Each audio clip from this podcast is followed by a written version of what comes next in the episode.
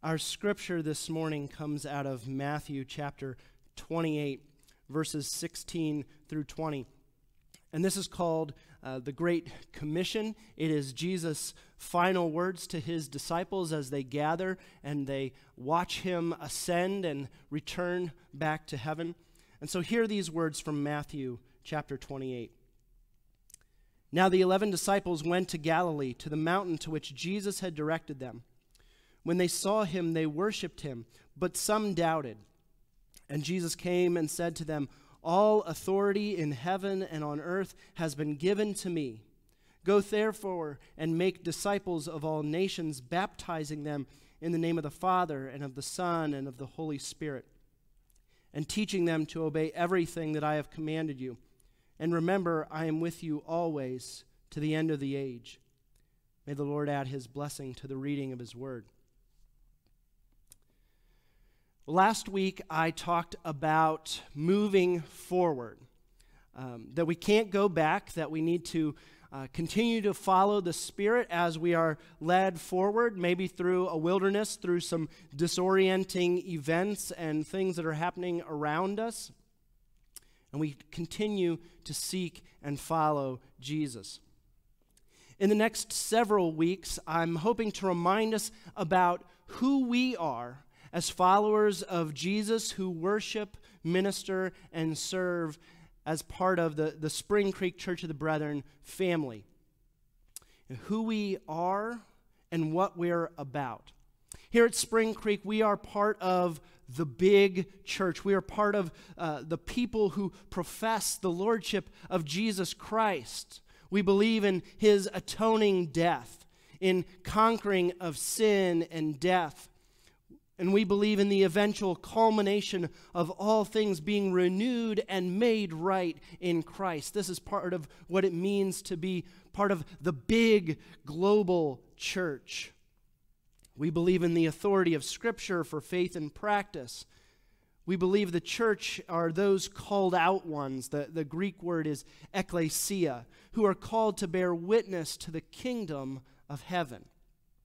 And within the big church, which includes a, a long, complicated family tree, we draw our specific faith heritage from Anabaptists and Pietists. Historically speaking, we, we draw our family tree through the radical reformers, through uh, Alexander Mack and, and the early brethren, and into the United States by way of Germantown and the Wissahickon Creek uh, outside of Philadelphia. As Spring Creek, we are connected to other brethren. Uh, through our shared expressions of faith, our, our, a shared emphasis of faith, through mutual support networks such as our denomination and annual conference when it actually happens. Um, our district, we're connected to other brothers and sisters in our district. We're also connected to one another through shared. Um, events through shared efforts such as the disaster relief networks, uh, whether that's disaster relief trips or the da- disaster relief auction, through other organizations, especially like COBYS and uh, Brethren Housing Association, and some of those shared uh, opportunities for ministry. but we're also connected to other Hershey congregations, through the ministerium, and through some of the, the shared local work that we're involved with, with Love Inc. and, and the Food Bank, Friends Who Furnish, and some of the other uh, local ministries that we're a part of, supporting local brothers and sisters and, and networks of followers of Jesus within this community. And so we have folks that are a part of Spring Creek who have been raised in the tradition and the heritage of being brethren. And we have lots of other folks who don't necessarily know that tradition, aren't real familiar with it. They've come through other uh, tradi- traditions in, in the Christian faith. And some have come to Spring Creek not tied in with any specific church tradition. You know, a number of months ago, it seems like um, an entire lifetime ago sometimes, we engaged in a visioning process here at Spring Creek. And you know, a lot has happened since then, a lot that had nothing to do with our visioning process, uh, a lot that we could never have envisioned uh, going through that process. And so our planning and our dreaming has, in some ways, taken a back seat to, frankly, figuring out what's next. And so over the next couple of weeks, I'm hoping just to remind us about who we are and what we're about as we start to follow God's Spirit through the wilderness and uh, find God's path for us moving forward. So, as we take a deeper look at this, would you pray with me?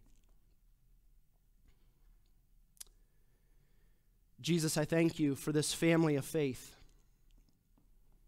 God, it's been hard in the last several months to see one another, maybe only through screens or uh, just at a distance, maybe with faces half covered. And yet we thank you for this family of faith that we're a part of, that you've called us to. And I pray that in this time that you would refresh us, that you would ignite once again our passion for you, for serving you, for loving those around us. God, I pray that you would challenge us this morning, that you would speak through me or despite me. We ask this in Jesus' name. Amen. One of the things as I've been kind of looking at this, this series of growing, sharing, serving, connected by Jesus, is just how much this current vision, this, this current statement of values, is in continuity with who we have been as the Spring Creek Church of the Brethren. You know, last year when we looked at our vision and values, this is kind of what we discerned as the, the core values of who we are. And over the last months, uh, COVID has kind of taken precedence. Uh, and yet, we are called to this vision, I believe, of growing, sharing, serving, connected by Jesus. As I was getting ready for this series, I uh, took another look at a history of the Spring Creek Church of the Brethren, written by uh, Jack Bridenstine. And what, caught, what was curious to me was a, an old uh, vision statement that at least was written in 1987, maybe before that. I'm not entirely sure when this was uh, put together. But I want you to hear the statement from, from then. We, the body of Christ at Spring Creek, purpose to glorify God as we nurture our members offering direction and inspiration to guide them to maturity in Christ. Serve as God's instrument in ministering to the spiritual and physical needs of the people of our fellowship, community, and world. And encourage persons to commit their lives to Jesus Christ. You know, this statement from 1987, 1988, maybe a little bit earlier. is certainly a little longer and wordier than growing, sharing, serving, connected by Jesus. But I want you to notice that the heart remains the same. Listen again. Nurture our members, offering direction and inspiration to guide them to maturity in Christ. This is what we mean now by growing. Second part of that serve as God's instrument in ministering to the spiritual and physical needs of the people of our fellowship, community, and world. This is what we mean now by sharing and serving. And the last part of that statement from uh, the late 80s encourage persons to commit their lives to Jesus Christ. This is what we mean by connected by Jesus. And so the ways that we minister may have changed. I doubt that anyone in 1987 pictured that we would be worshiping as we are now, uh, sitting at home watching computer and, and television screens or phone screens. I doubt anyone had any idea that that might be on the horizon. But our purpose who we are remains the same. We are in continuity with who we were and who we are. And I pray who we are becoming. So this morning we're going to just focus on this first part growing. And, and maybe a little bit further, uh, we are growing in faith. We believe that discipleship and, and faith formation is crucial to who we are called to be as the church, being conformed to the image of Christ. That's taken out of Romans 8:29.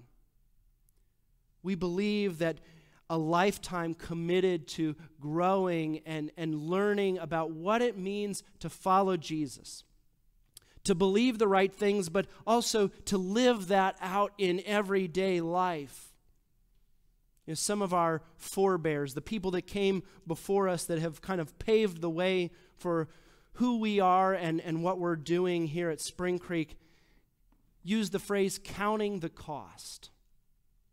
It meant uh, recognizing that to follow Jesus means laying some things aside in order to commit wholeheartedly to following Jesus. For the early church, for the radical reformers, and for us now. Following Jesus is a lifelong commitment and a process of being molded to look more and more like Jesus. Dallas Willard, who talked about spiritual formation, called it long obedience in the same direction. It means submitting our entire life to the lordship of Christ. This is what we mean by discipleship. It means our private life, our family life, our finances, our business, our occupation, our public life are all committed to following Jesus. And in each of these spheres of life, we are called to live out what it means to follow Jesus part of that process of discipleship may begin with something that we often call conversion, which means reorienting one's life towards Jesus. Might mean repentance. Well, it definitely means repentance. And repentance means turning in the opposite direction. It means reorienting our lives towards Jesus, not towards self centeredness, not towards um, what culture might say is uh, of value, but of finding our value, of orienting our lives towards the lordship of Jesus. It's a commitment to a lifetime. The radical reformers who, you know, Anabaptists, Pietists, some that we kind of draw our spiritual heritage from, often met in small group Bible studies in homes. They believed in gathering around the Word, of reading it, of interpreting it, and figuring out how to live it out together. In fact, the home was the place for faith development buildings, meeting houses, uh, things like that, only kind of came around later. Uh, often, when they had moved to um, the United States, they were given a little bit more freedom, and they started to build uh, places where they could have love feast together, which was a way of enacting and physically following the example of Jesus. And so, some of the early brethren and, and Anabaptist uh, groups were some of the first to have kitchens as a part of their space of worship and, and their meeting houses because eating together, being together, and reenacting the love feast of washing one another's feet as a tangible remembrance of Jesus' service, of sharing the bread and the cup together and, you know, for, for some of our forebears, those that, that we draw our tradition from, Love Feast wasn't just a, you know, Sunday night thing that they gathered for that took a little bit of time, a couple hours to put together. It was often over the space of a, an entire weekend. And they would spend time traveling uh, to be with one another. One of the congregations uh, that Katie and I were a part of, that, that was part of the, the Brethren tradition, They had spaces that they used in their meeting house uh, for the men to sleep and the, the women to sleep. The women would sleep in the basement, and the men would sleep in the attic, and they would come and they would spend the entire weekend having love feast and worshiping and fellowshipping with one another. In fact, they needed more space at one point that they actually cut part of the trusses away in the attic because the men needed more space to sleep, which may have worked fine for them when they originally did that. But if you moved forward 50 years and a little bit of an addition later, uh, at one point the ceiling was actually collapsing because they had cut away these trusses. So, um, you know, I'm all about us having a, a big group uh, to celebrate Love Feast. We'll be outside in a couple of weeks, uh, and we won't have to damage the building in any way to uh, facilitate that Love Feast. But one of the things that that story, you know, it's, it's funny uh, but it has emphasized for me the way that they were committed to one another and to following this example of Jesus. Development of growing in faith, the way that we disciple one another, has changed throughout the years like I said, the, the early uh, radical reformers met in homes and had home Bible study. One of the big changes that the old brethren kind of wrestled with and, and uh, innovated with was moving to Sunday school. I know for us today that kind of sounds really silly that Sunday school would be a big issue, but you know, for the brethren in the 1880s, that was a, a big deal to begin to move towards having Sunday school for Christian education.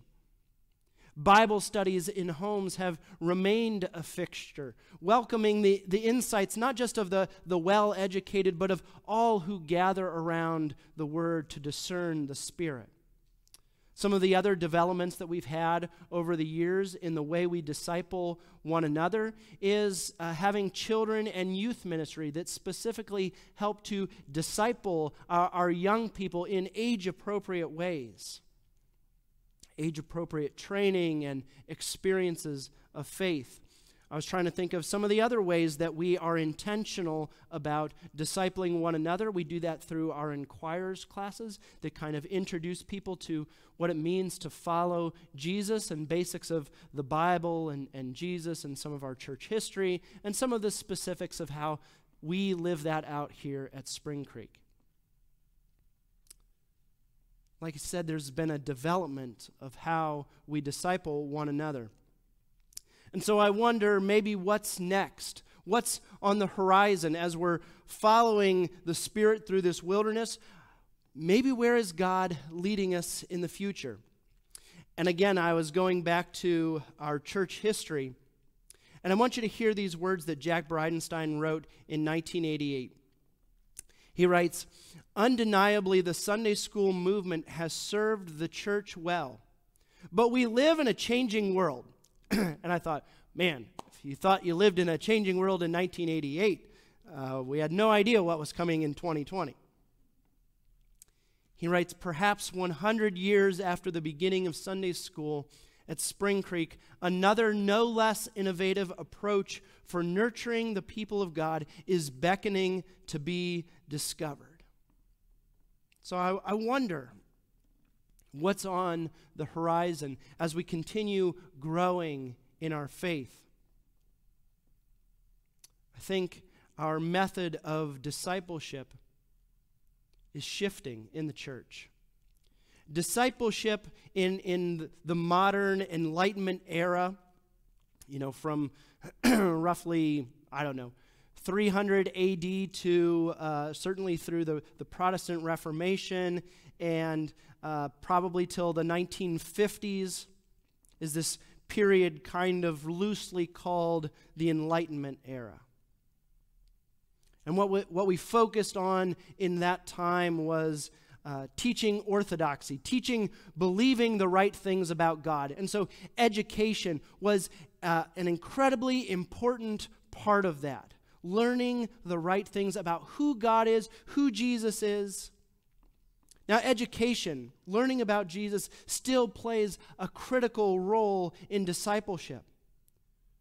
But our education, our learning with one another comes amidst a very different culture, a very diverse marketplace of religions and philosophies. And our process of discipleship, the way we uh, often encouraged one another to grow in our relationship with Jesus, was often we first started by teaching what the right way to believe is. And then we kind of focused on the way we behave.